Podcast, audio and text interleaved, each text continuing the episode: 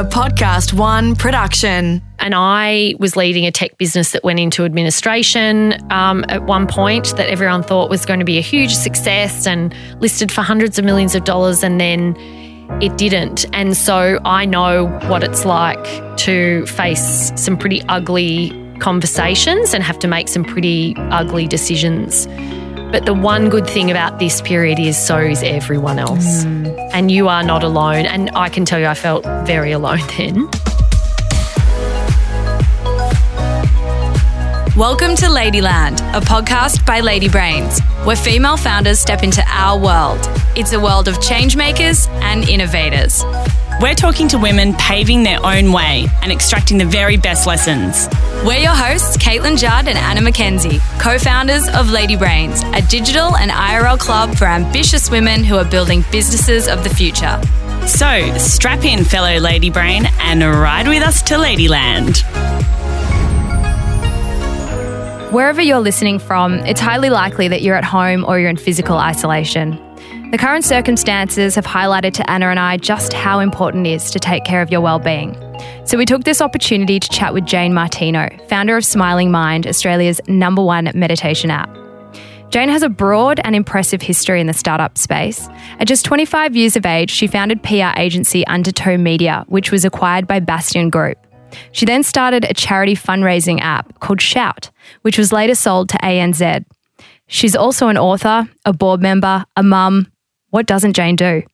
Smiling Mind was born out of Jane's desire to encourage young people to embed the practice of meditation into their routine, which has grown beyond its original intent to service as many adults as possible with its custom workplace program. Smiling Mind's latest offering is called Thrive Inside. It's a program that was created in just 10 days as a result of COVID 19. It's designed to support people's psychological well-being while spending extended periods of time at home. Over the last few weeks, Smiling Mind has seen an incredible increase in downloads and usage rates, with over 5 million people now using the app. These impressive figures are a reflection of the proactive nature that we're all taking to ensure we look after our well-being. Jane attributes her upbringing and her personality as the two most valuable factors fueling her entrepreneurial spirit. And this is where we started the conversation. I think I was born with a personality that's suited to being curious and starting things and having that sense of wonder and also combined with that sort of seeing a problem or something happening that I don't just sit back and I actually want to be part of of cracking the solution and being the solution. So that's the first thing and then the second thing is I grew up in an extremely conservative household. Now I know that's a bit opposite to generally what most entrepreneurs say. They probably say it's in a really creative home and, you know, really dynamic parents that also had their own businesses. I was the opposite. So my mum was a librarian and my dad has been a lifelong academic, still working. So I think what I got from that upbringing was a sense of what it's like to have a long term career mm. and a sense of security, but also a parent figure, in particular my dad, who had an extremely strong work ethic. Um, and it was a work ethic that he also used to demonstrate to me the amazing things that you can do if you are passionate about something, which he has always been about his career, and you work extremely hard and you believe in what you're doing. And he always taught me that I was capable of anything, as did mum. Um, and that actually he drummed into me the best thing you could do for you in the world is to have your own business, which I thought was really hmm, strange. Mm, that's interesting. Yeah. From someone who'd done the same thing for 35 years um, and then about 10 years ago moved into, you know, academia and worked at Swin- is working at Swinburne still. So that's how for me it came about. It was just really that constant instruction and encouragement to do my own thing. So I think they just had a really intuitive read on my personality and probably what would make me happy. Um, in saying that, when I then told them that I was going to take the leap when I was 25 and start my own business, I think they both fell on the floor and were had huge anxiety um, about how that would work out for me. But but um, you know, still supportive all the while. So it's a bit of an interesting mm. sort of spark for me and a little bit different, but it's certainly the combination of, of um, upbringing and personality. Mm. Great parents. Tell us about that leap at 25. How did you find your passion? How did you know what you wanted to get into? I don't think I've still quite found my passion. Like, I think it's a lifelong journey. And that's probably always how I've looked at it. So, there are things I've always been passionate about. And I like to call them sort of breadcrumbs, and I just keep following them, a bit like Hansel and Gretel. Mm-hmm. Um, so, what I worked out very quickly that I loved and was good at was communication. And so that sort of was my background. I studied that at university and then had a couple of, I guess, early career starts where I worked in Australian born entrepreneurial sort of businesses in both fashion and beauty. And I had mentors and I saw them living out what I thought would be good for me as well. So I had great people around me to inspire me. And then I had an opportunity to work in the property industry and had a number of, of people within that industry approach me and ask, did I consult? And that was really the the thing that allowed me to make the leap is that, okay, I've actually, people have seen my work and it's got that recognition. I had the level of confidence, or actually, I probably call it naivety and confidence at 25. so I had that beautiful, you know, the confidence of people seeing my work and thinking, yep, I think I could have a couple of clients here that could get me started. But I also, honestly, at 25, thought, well, why wouldn't it work? I actually didn't even consider the possibility of failure. And now I often talk to people about this. I think about ideas I have or things I might want to do and think about failure far more than I did 20 years ago. So, um, yeah, again, it was the coming together of all those beautiful serendipitous things. Um, and also the fact that a year or so prior to that, I'd been at mum and dad's and there was this old, huge thesaurus um, that was in dad's study. And it just happened to be open one day when I sort of was visiting and I walked in there. And I looked down and, and the word undertow was in the thesaurus. And I thought, oh, God, that's a, such a beautiful word. Uh, wouldn't that be a great name for a business? Because it's all about, you know, just going about your work and the, the current from underneath is just stronger than anything that's on top. And, you know, the idea of being just confident and strong and powerful by doing the work and putting it out into the world really appealed to me. So that's also, I had that in the background and then I had the interest from a few people and that was all I needed. I love that you said that you feel like passion is a lifelong journey because I think sometimes we can feel the pressure of having to discover our passion and having to build a business that aligns with our passion. And there's a lot of pressure that comes with that. And I think you have so many different business interests. You've got a very diverse kind of portfolio of interests. You're on, you know, many boards and you've invested in many businesses. And I think that that's a reflection of, you know, lots of different passions. How do you manage all of those different interests and how do you manage your time being involved in so many different things? Yeah, I get asked this a lot. Firstly, I think everything is a lifelong journey, not just passion. So if you look at life that way, then you can also look at if things spark your curiosity and you connect with them and you'd like to bring them into your life, then it's also okay that if over time that doesn't work, you can let it go. So, mm. the idea when I talk to people, a lot of people think, I need to complete this before I can do that, or I need to stop this before I can start that. Or if I do this and this, will I be too busy? Will I not have enough time? And it's all of those thoughts of things actually we don't even know the answer to and probably won't until we do them that stop people from doing things. So I guess I've always had the philosophy that I, if I'm interested and it sparks my curiosity, I will say yes. Um, I'm very strong, and it's easy for me to also say no, which is something I've worked on and have been continually getting better at. But, um, you know, the minute that it doesn't work for me, my family, I guess what, you know, the direction that I'm heading, it's also okay to to let something go. Um, and that gives you a lot more freedom, I think, in in feeling like you can take things on. Um, and the other thing that I combine with that is just an incredible um, schedule and organization, um, which I think is is just 101 really of also having a pretty strong work ethic. Um, I start I start my day really early, so I like to start at about five five thirty, um, unless I am feeling tired, and then I won't. So I don't pressure myself to absolutely do it every day, but the routine does help and especially with with the kids. So I start my day really early and I kind of have at least an hour plus of that to myself for my time to do my things. And most of those things are for my health and well-being um, and make me be at my productive best. So that also allows me to not feel overwhelmed um, and really plan my day as well and what are some of the other lessons that you've learned, you know, over the years with all the fingers in all the pies that have helped you to co found and chair Smiling Minds, which we're going to jump into in just a bit?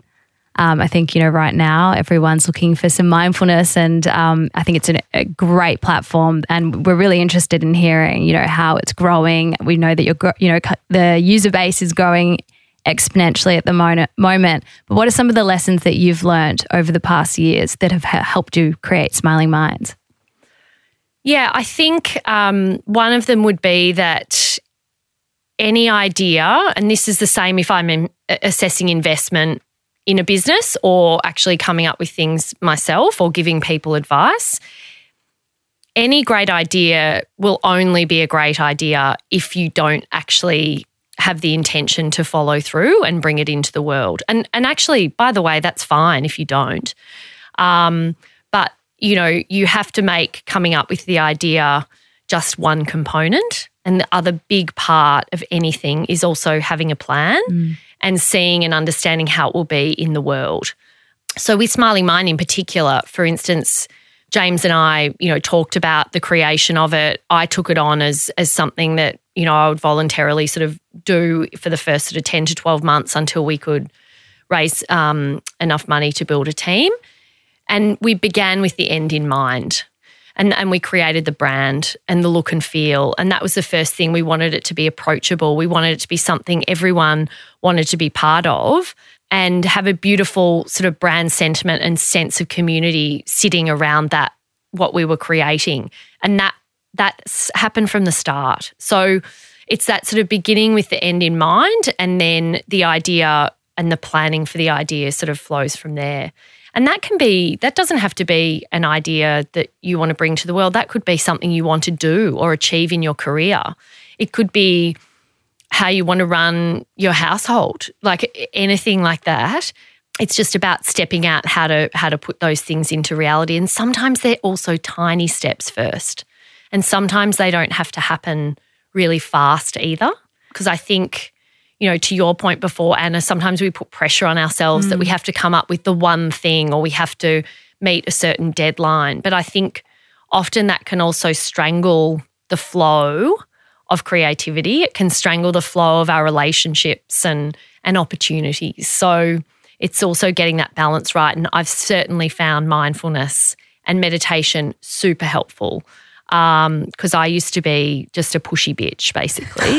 Um, lots of people listening to this that know me actually probably still like, she's still a pushy bitch. Would they say that? Um, yeah. but, no, but I just, um, you know, I am known for getting things done, and I certainly haven't lost that sense of work ethic or urgency, or you know, and I love, but but I, I think I put a lot more um, intention and philosophy and flow around that now. Um, you know, and have the ability to, if I don't get everything done on my task list, that's fine. It just pops on there for tomorrow or next week, mm-hmm. or just an, a, a, much deeper ability to let things go, which um, still allows me to get everything done I need to get done, but in a lot less stressful way. That resonates with me so much. You have no idea because I think one of the biggest struggles that I faced going from um, a really fast paced corporate role into small business is just the change in pace and and you know it can be really hard. That transition can be really really difficult. Managing um, managing your time when your deadlines are your own deadlines and you know i think it's even more pertinent now because everybody has this extra time and i think there's this pressure on everybody to continue working seize the opportunity while you've got captive eyeballs on your brand you know do more do more do more and actually that's not productive so i think um, yeah that personally resonates a lot with me. Yeah, definitely. Yeah. So you spoke a little bit about um, how you know the idea is only one part of the of the um, the idea is only one part of starting a business, uh, but the rest is the execution. I'm curious, where did the idea for Smiley Mind come from? What problem were you trying to solve? Yeah, that's one of my favorite questions that I'm ever asked. Um, I sold I sold my agency um, in 2009 and literally took sort of 12 to 18 months off, which um, I'd had three kids in three years. You know, I'd been running like a fairly substantial business. I mean, it was only just under 30 staff, but lots of big clients, and it was really, really busy. And I went back two weeks after my third child, Sonny. And that was probably for me, there was a combination of I just don't want to do this anymore. But actually, it was the work. I loved the team and I loved the business side, but the work wasn't making my heart sing anymore. So that was the, I guess, reason that I really wanted to sort of move on and, and sell the business. So I stayed on for a couple of years on the board and just had a small shareholding. And during that time, yeah, I literally did have that 18 months to two years off. And so I got really involved, never one to sit completely idle. Um, I got really involved in my local community. My kids were at kinder and primary school at the time. And I did everything from veggie patch to canteen duty. I mean, canteen duty was my hands down favourite by far. Why is that? I just, it was it, the guy who ran the canteen would just put on great 80s tunes and it fun. was just the best. anyway, um, and I also was president of the local kindergarten. So I was spending an incredible amount of time even in the ELC environment as well. And I couldn't believe how much you know, low to medium level anxiety was permeating both environments um, really frequently. And I was actually also I was involved in things that were fun, supposedly, or exciting. You know, canteen and veggie pack, and um, it it just was like that. Oh, it didn't feel like that for me when I was that age, and and so it really started me thinking. What about if, you know, the gift of meditation that I'd only sort of been exposed to since Tom was born, so sort of only a couple of years prior, what if that had been actually embedded into my life? You know, what if these kids could do this now, like as part of, you know, instead instead of as well as Veggie Patch, they do mindfulness meditation every day. Um, so I started working with a friend who was a teacher at the time, noticing similar lack of resilience, high stress um, in the classroom on sort of a concept, a broader concept around a wellbeing app. And then I caught up with James Tutton, who's my co-founder, for a cup of tea. Um, he'd been a client and we'd become close friends. And he said, well, What are you doing? You've taken nearly two years off. That's so unlike you. And I told him about this problem and, and this app idea. And he said, Oh, I've been looking at something similar. There's um, UCLA and Harvard, there's you know mindfulness in education, research and programs, and I want to bring it here. And I said, Well, that's crazy because it's expensive if you do it with humans. Why don't we combine our ideas? That's the content that we put on this app, and we make it free and accessible for absolutely everyone. And we build something that everyone wants to use. So it's a great user experience, it's a great product, but actually also embedded in the curriculum. Like make it the way people think about PE. You know, like how much did we love PE at school? Or most of us. Um, but you know, it was a break from the classroom. It was fresh air. It was there was some like it was a you know it was a bright part of our day. How good would it be if people referred to the health of the mind like they do the health of the body? They're really starting to understand, you know, what you put, what you consume and put in your body matters. The level of physical exercise that you have matters. I want people to know the health of the mind matters. I want it to have equal voice. Um, and so that's where it was born. And the, the number one important thing to us was that, you know, it should be free. And the reason for that was we knew both from our upbringing and, and, you know, having young kids that that was the most important part of solving the problem accessibility. That, and, and also the other thing we knew um, that I didn't used to think. I always used to think I was too busy to meditate, which is just an absolute. that's exactly why I needed it. But um, that's a whole nother story. But you know, it, we realised that absolutely everyone needs to embed this in their life. There's not any one type of person who should or shouldn't use it. It's just for everybody. And if we truly wanted it to be for everybody, it had to be free. So, how did you go about building, I guess, uh, the not for profit model? I mean, is, is it government funded or is it philanthropic donations that keep um, you know, the team employed, etc.? Yeah, so we both being entrepreneurs. So James had founded Moonlight Cinema prior, um, and then sort of got into property, and I'd, you know, had a number of different business interests, and so we're both entrepreneurs at heart. So we tackled it just like we would a commercial business.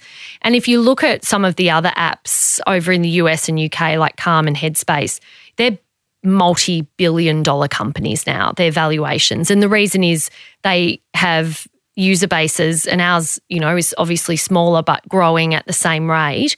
Um, so the valuations those businesses can have are huge. But for James and I, for some reason, and people question us all the time, it just felt like the right thing to do to be a not for profit. But in saying that, that didn't mean that we wanted to take the normal sort of not for profit route we wanted to be accountable for how we generated revenue and income. So we generated a, a, corporate and developed a corporate program which still exists today and, and funds over 50% of our organisation. So we work with some of the largest corporates, and the first one was IBM, and we've translated um, our program into Japanese and the American accent. And we've worked with some of the biggest corporates both here and around the world and that was, I guess, the commercial brains, mm. um, an aspect of us that made us look beyond just government funding, of which we, we get a small amount, but nowhere near, I think, for the impact we have, what we should be getting and what we, you know, will start lobbying for. Um, and also starting to get a lot of traction, you know, with corporate partners such as Medibank and Microsoft and MYOB and um, we've done a lot of work with Virgin as well. So, all of those corporate partners are people that we have true brand and philosophical uh, connection with.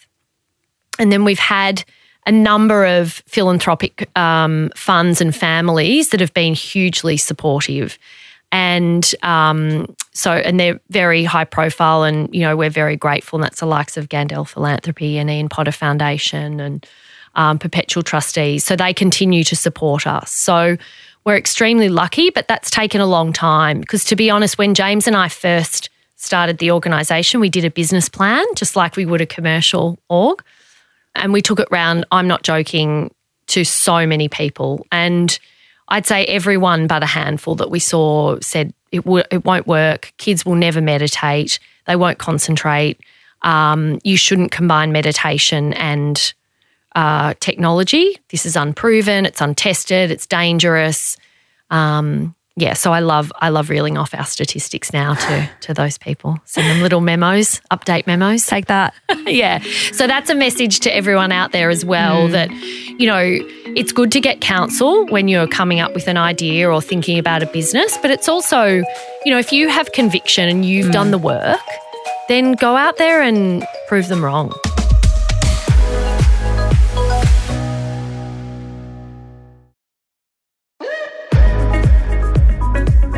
It's difficult to change people's behaviours.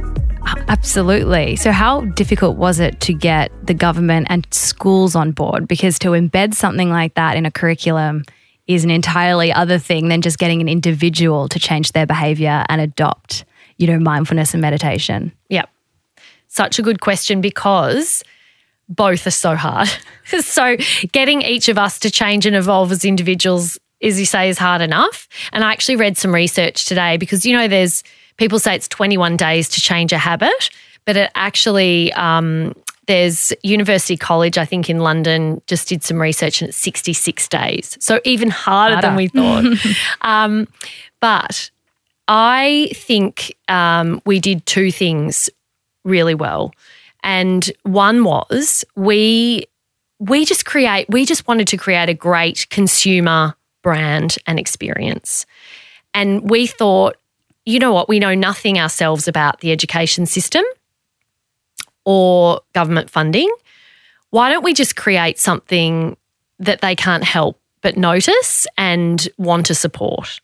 So I guess if you think about like a traditional sort of push pull strategy, that's probably where we're coming from. That if we just create and promote a brand with the right ambassadors and we we we get behind it and we treat it like that, um, then we've got to make sure that yeah teachers we want teachers to ask for it. We want parents to storm into classrooms and to principals offices and ask for it. And we want workplaces.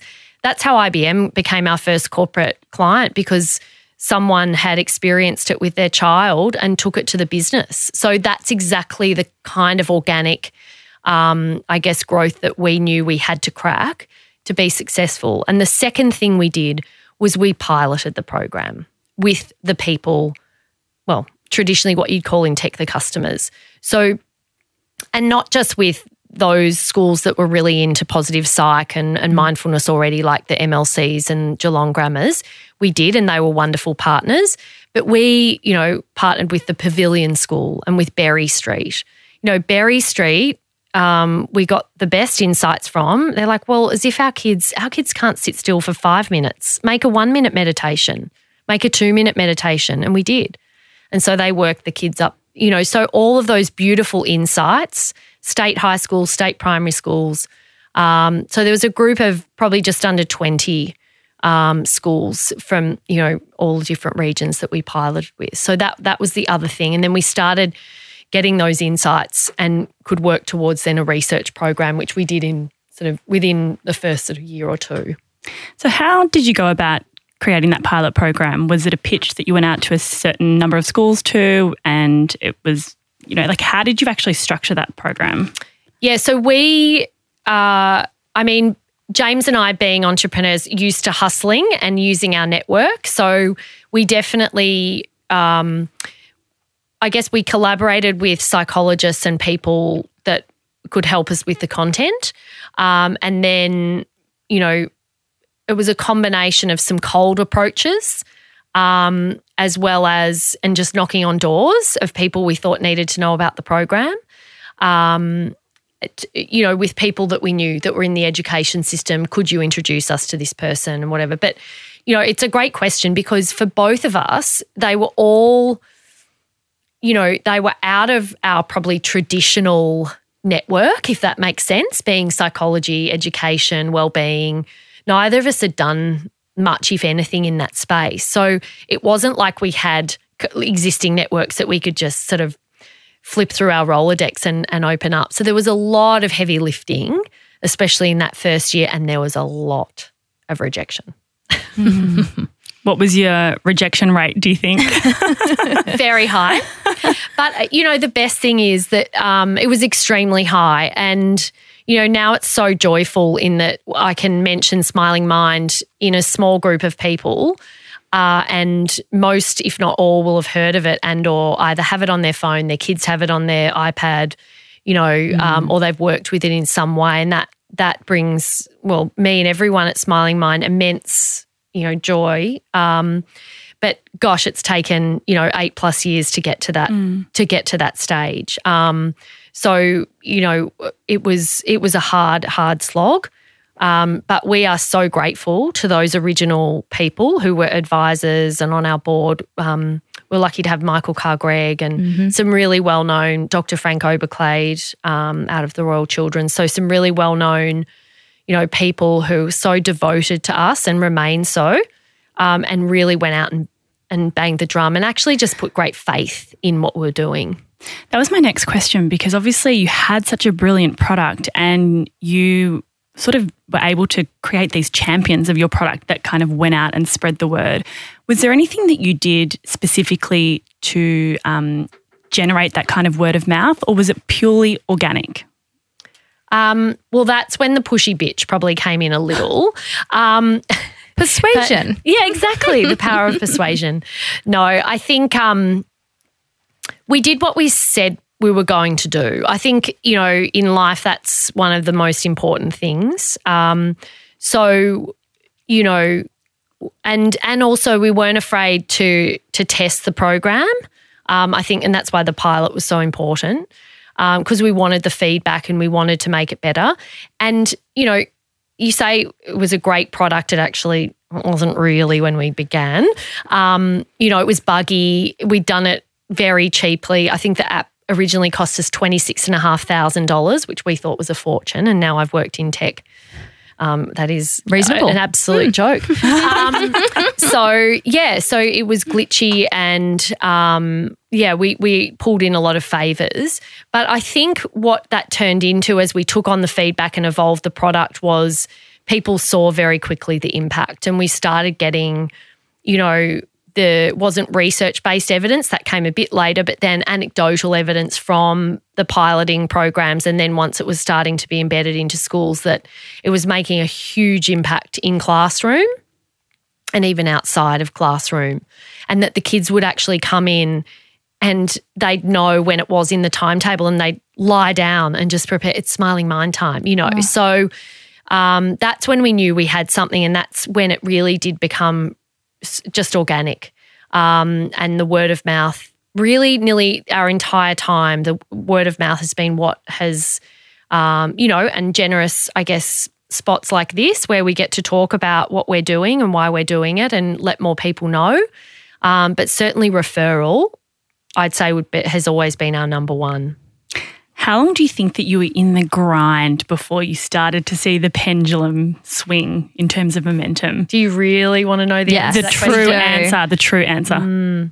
Yeah, it's. I mean, it's that whole overnight success, you know. And I don't know in other industries, but certainly in the tech world, um, everyone we always have a bit of a laugh about it because overnight success generally tends to come, you know, five, six, seven years, um, where the business sort of pops up and.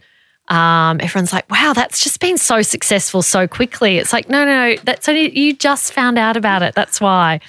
Um, but those poor people have been slogging away and, you know, have slept on on their lounge room floors and, you know, just pools of tears have flooded into their morning coffee. Like, you know, Do, yeah. do not call me an overnight success. Yeah, it's an insult. Um, so, you know, I think, yeah, I would say the tipping point generally is is that long, but not always. There are absolutely businesses that take off much, Yeah. much quicker and organizations. Um, but yeah, I think it's just, uh, especially a little different with Smiling Mind to some of the other businesses I'm involved in that are able to raise capital. They do have bigger, you know, marketing budgets if they're direct to consumer. So it also does depend on, you know, the style of organization and and what your sort of roadmap is and and how you want to grow. Um, but yeah, I you know, you've got to put in the hard yards early and you've also just got to keep picking yourself up. Like I think we have consistently had amazing wins at Smiling Mind, but we still have you know, I've I've asked for funding um, a couple of times in the last week, and we've had a couple of really hard no's, and you know that is tough because we really need that funding, and um, you know I feel like we're at the stage where it, we're just getting so much demand. I just don't understand why anyone would say no, right? but, but it still happens. So the the ability to just keep picking yourself up um, is what will make you an overnight success. Yeah. You just said that the demand has grown. Um, you've reached 5 million downloads of the app, and March has been your biggest month with 137,000 downloads. These are incredible numbers. And I think, you know, for you, it must be a nice feeling. But on the other hand, obviously, it's a result of, of the current climate, COVID 19. How do you reconcile that feeling of it's great to see the numbers grow, but, you know, people are struggling? I think for me, all I feel when I see that is gratitude that it's there. So I don't, um, because I, it's like, well, what's the alternative if it wasn't? You know, and I think if you look at like some of our our web traffic stats are even higher than Beyond Blue, say. Um, and I think the reason for that is we actually, because it's a tool and you can pick it up and you can use it and you can do so straight away as many times as you need. Um, yeah, so like our usage has gone up like 500%. So that it's not just the new downloads and um, registrations, which is sort of 150% day on day of, of regos, but it's also the people who are already in the community as well. So that's where um, I don't feel gratitude that we're going through or anyone's going through any of this, but I, oh, I'm so thankful every day that we did it and that I didn't listen to the naysayers, Yes. especially now. I, I feel like that every day, actually. Um, it's by far the most joyful thing I've done in my career, but I, I feel that more than ever now. And I think it's a reflection that people are actually taking a proactive approach to their mental health. You know, maybe this is, um, you know, this crisis has kind of spurred people on to really take a proactive approach and and download the app and use it in their daily routine, which is a which is a good sign. Exactly, exactly. I think they and and people will notice a difference. Like often, if I speak or um, have some kind of group session, I'll top and tail with a meditation. And the reason I like to do that is for the people who haven't tried it yet. Even if it's just five minutes, you will feel an immediate impact in your body. Like even if you don't in your mind and your mind remains busy, which by the way, that's that's normal and I still have a busy mind meditation. So before you ask that question, because it's that's how our minds they're built to be like that. This just gives us space and gives us a, a tool to train our minds when we feel like our minds are getting busy and carried away in thoughts in bringing them back.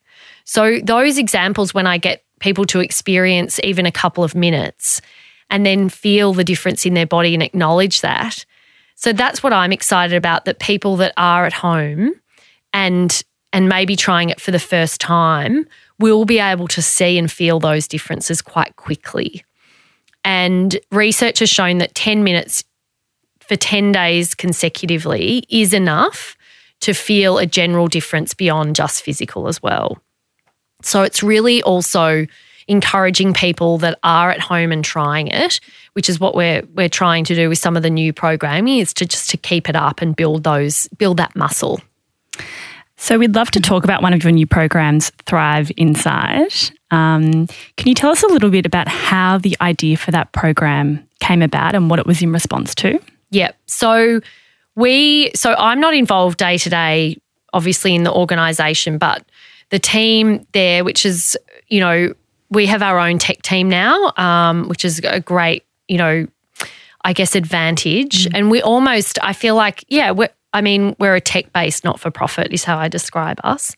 Um, and that still think and, and act like a startup. And because of that, we very quickly noticed the stats and the data coming in about um, basically from the first sort of announcement um, that ScoMo made a couple of weeks ago. And so, very quickly, um, the tech team and the project team got together and made a call to develop a bespoke um, COVID 19 response um, with new content very specific to people being in their home environment, being very under high stress. Um, so we were able to deliver that. We delivered that last week. So within 10 days, basically, of that announcement and seeing the data come in. So that kind of shows how agile and responsive we are, which I think as a not for profit today um, is just such a huge advantage because we can just have h- such high impact so quickly. We've also had a 300% increase in inquiry from the corporate, like of our workplace program, um, people that want specific work at home content. So we've got Thrive Inside already live for everyone who's listening. And we're working on specific workplace programs as well um, that will soon be available. And then working on a big round of sort of, you know, intense and fast fundraising to address the fact that, well, we know now that term two is going to be at home.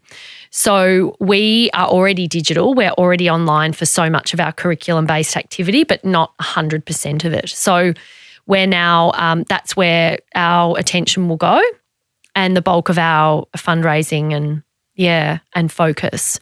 So, and we'll be able to deliver that. Should we get the fundraising in the next couple of weeks, we'll be able to deliver that for term two. Fantastic. Yeah. I mean, it's a great program, a great initiative, and really impressive that you managed to get that up in 10 days. Yeah.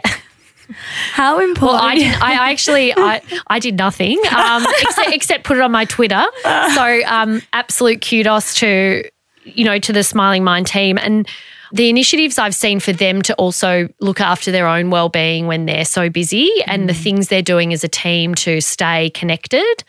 Um, like I'm super proud of them because they're living what they're, you know, preaching and doing, and that's super powerful.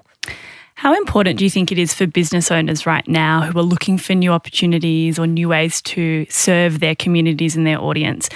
How important is it to act swiftly? You know, 10 days is very quick to get a whole new program up. Do you think it's important to act really quickly in terms of addressing these emerging needs? I do if you're set up to do so. If if you're not set up to do that, it's very challenging and I'd probably say you're better to outsource that. Um, and that's what I'm seeing with a couple of, you know, because I'm just consulting at the moment. So even a couple of people I'm speaking to, you know, can you come and set this platform up for us? And so it's not even, it's not a BAU thing. It wouldn't normally be. So if it's not your BAU um, and you're not expert in doing that, I'd probably say seek out someone who is. Um, they'll be able to do it quicker and get a better outcome. Um, but on the flip side of that, I've also, yeah, sold my business to a big four bank. Um, and I have been part of trying to embed a startup into that bank, which actually did happen and was a big success. But that was really hard because those big organizations aren't set up to be agile um, or as agile as they need to respond as quickly as, as they possibly can to something like this. So, what will happen quite naturally is that a lot of businesses will have to and be forced to change Yeah. um, without having the choice. But yeah, I think the other thing is um, to not think about turning your business completely on its head just out of panic, like really just to maybe do a meditation. but but you know, make sure you're acting out of the usual, I guess, integrity and doing the due diligence you normally would as a business owner or a, a person, you know, senior in the business to make your decisions rather than just sort of re- reacting. Because none of us have ever seen anything like this. So, you know, a lot of the um, tech businesses that I advise, um, I've actually really been enjoying um, playing that role of of giving perspective and asking those types of questions and just making sure that you know they're making decisions for the longer term benefit of the business and the shareholders, not just the fact that they actually feel pretty immense panic, which many of us are feeling, mm. right? So you just have to make sure you're saying, okay, am I am I making this decision out of clarity mm. and you know with the normal decision making skills I would use, or am I is it a bit of a reaction? So it's hard to check yourself, but it's Yeah. important. Yep. It is a difficult one because what if it's a do or die situation? I mean, we have a business that was very much uh, in real life events. You know, we have this podcast, um, we are we host panels, and then we've had to pivot and create a virtual business. Is there sometimes, you know, you just kind of have to go, well, there's no other way. Let's plan out the best way possible for us to completely change our business. And what are some of the like critical steps, first steps that you would suggest? if you feel like you've got no choice, but you feel like there are ways forward, absolutely. Like, and and in terms of steps, I mean, it really is just, you know, working together, stepping out those out, and then making a decision on, you know, rather than focusing on changing multiple things, are there just one or two things that might be most integral to the business and its longevity to keep it going. And also the other thing I the exercise that I think is super important is your worst case scenario planning. Yes. And that's, you know, that's been a brutal exercise with a lot of the people I work with that say, oh, we've done a 50% revenue reduction. I was like, cool, show me what it looks like with a 100% revenue reduction. They're like, Yeah. oh, that's really depressing. But, you know, it's like the elephant in the room. Let's just work it out and then we can step back from there. So I think, you know, that. Um, the combination of prioritizing and then doing a bit of worst case scenario planning. Um, and then obviously the financials. I mean that's the that's the hairiest bit. Um, you know, and I was leading a tech business that went into administration um, at one point that everyone thought was going to be a huge success and listed for hundreds of millions of dollars, and then it didn't. And so I know what it's like to face some pretty ugly conversations and have to make some pretty ugly decisions. Um, but the one good thing about this period is so is everyone else. Mm. And you are not alone. And I can tell you, I felt very alone then. Um, and that's what I've said to a number of my mates as well who are really in a jam. Um, I said, you know, the one beautiful thing at the moment is that we are all going through very similar challenging times. Yeah. So use your network, use, you know, be honest with people and really, you know, help one another to, if you've got mates going through similar things, nut it out to bounce things off each other as well.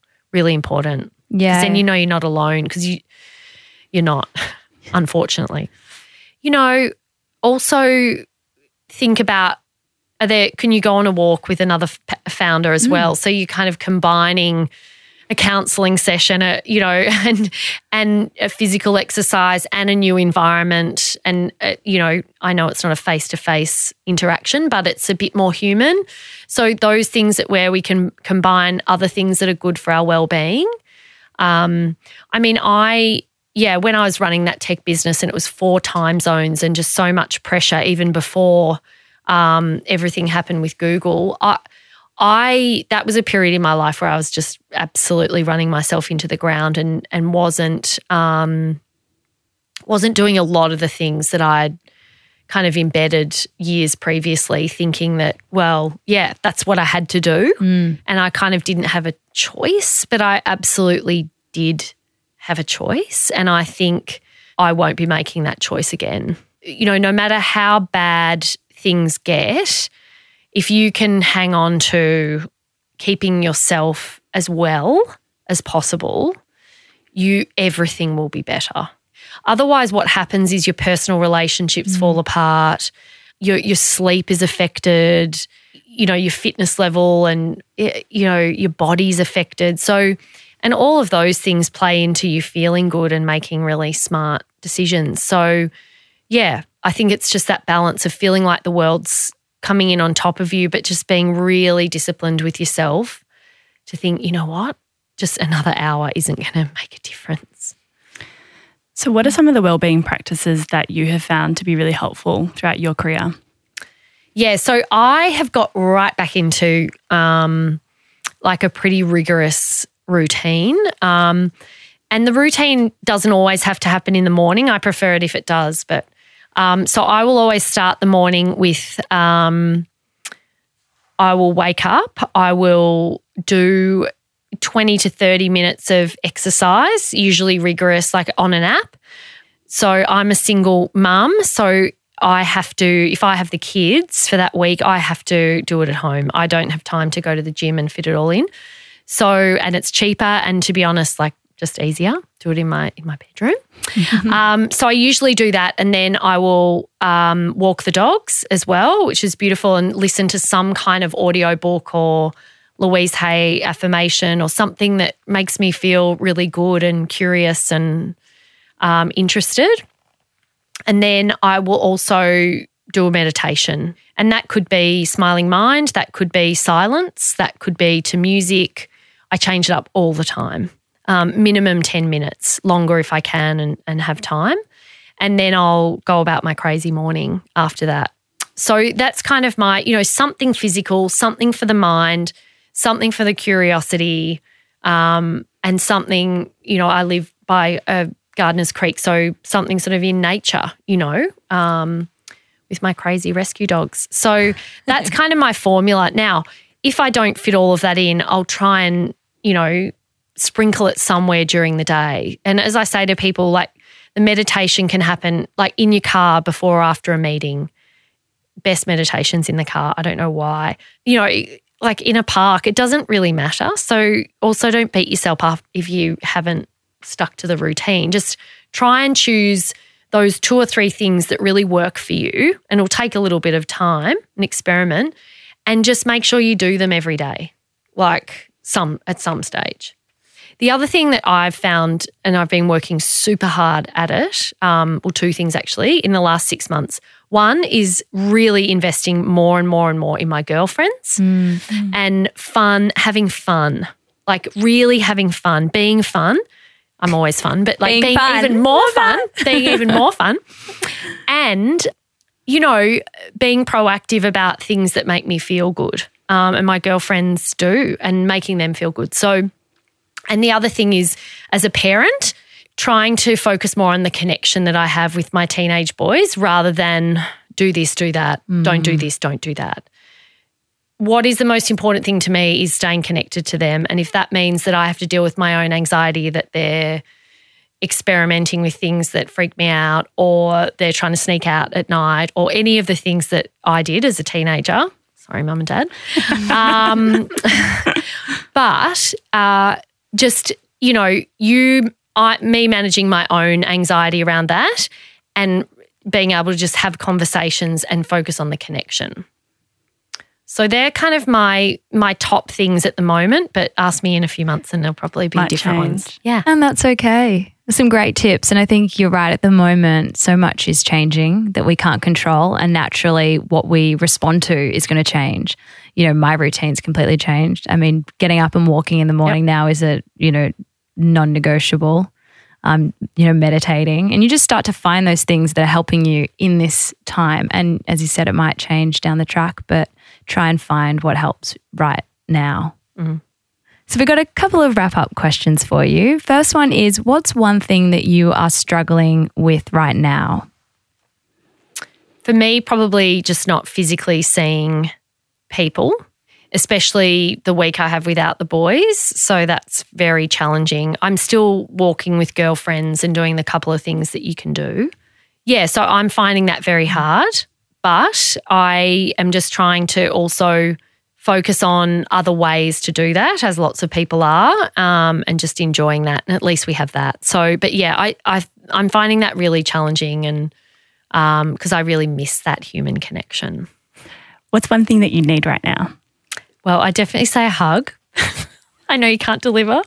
Sorry. Um, no, I think, look, not much, to be honest. I think I, yeah, I just need to focus on, I'm actually really enjoying focusing on doing things for other people.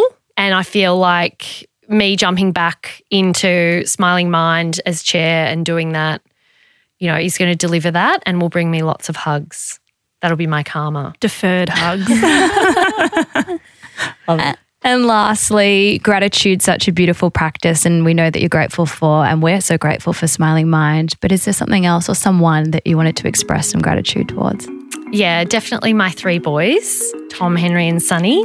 Yeah, I'm grateful for them every day and just the way they go about life and the things that they teach me.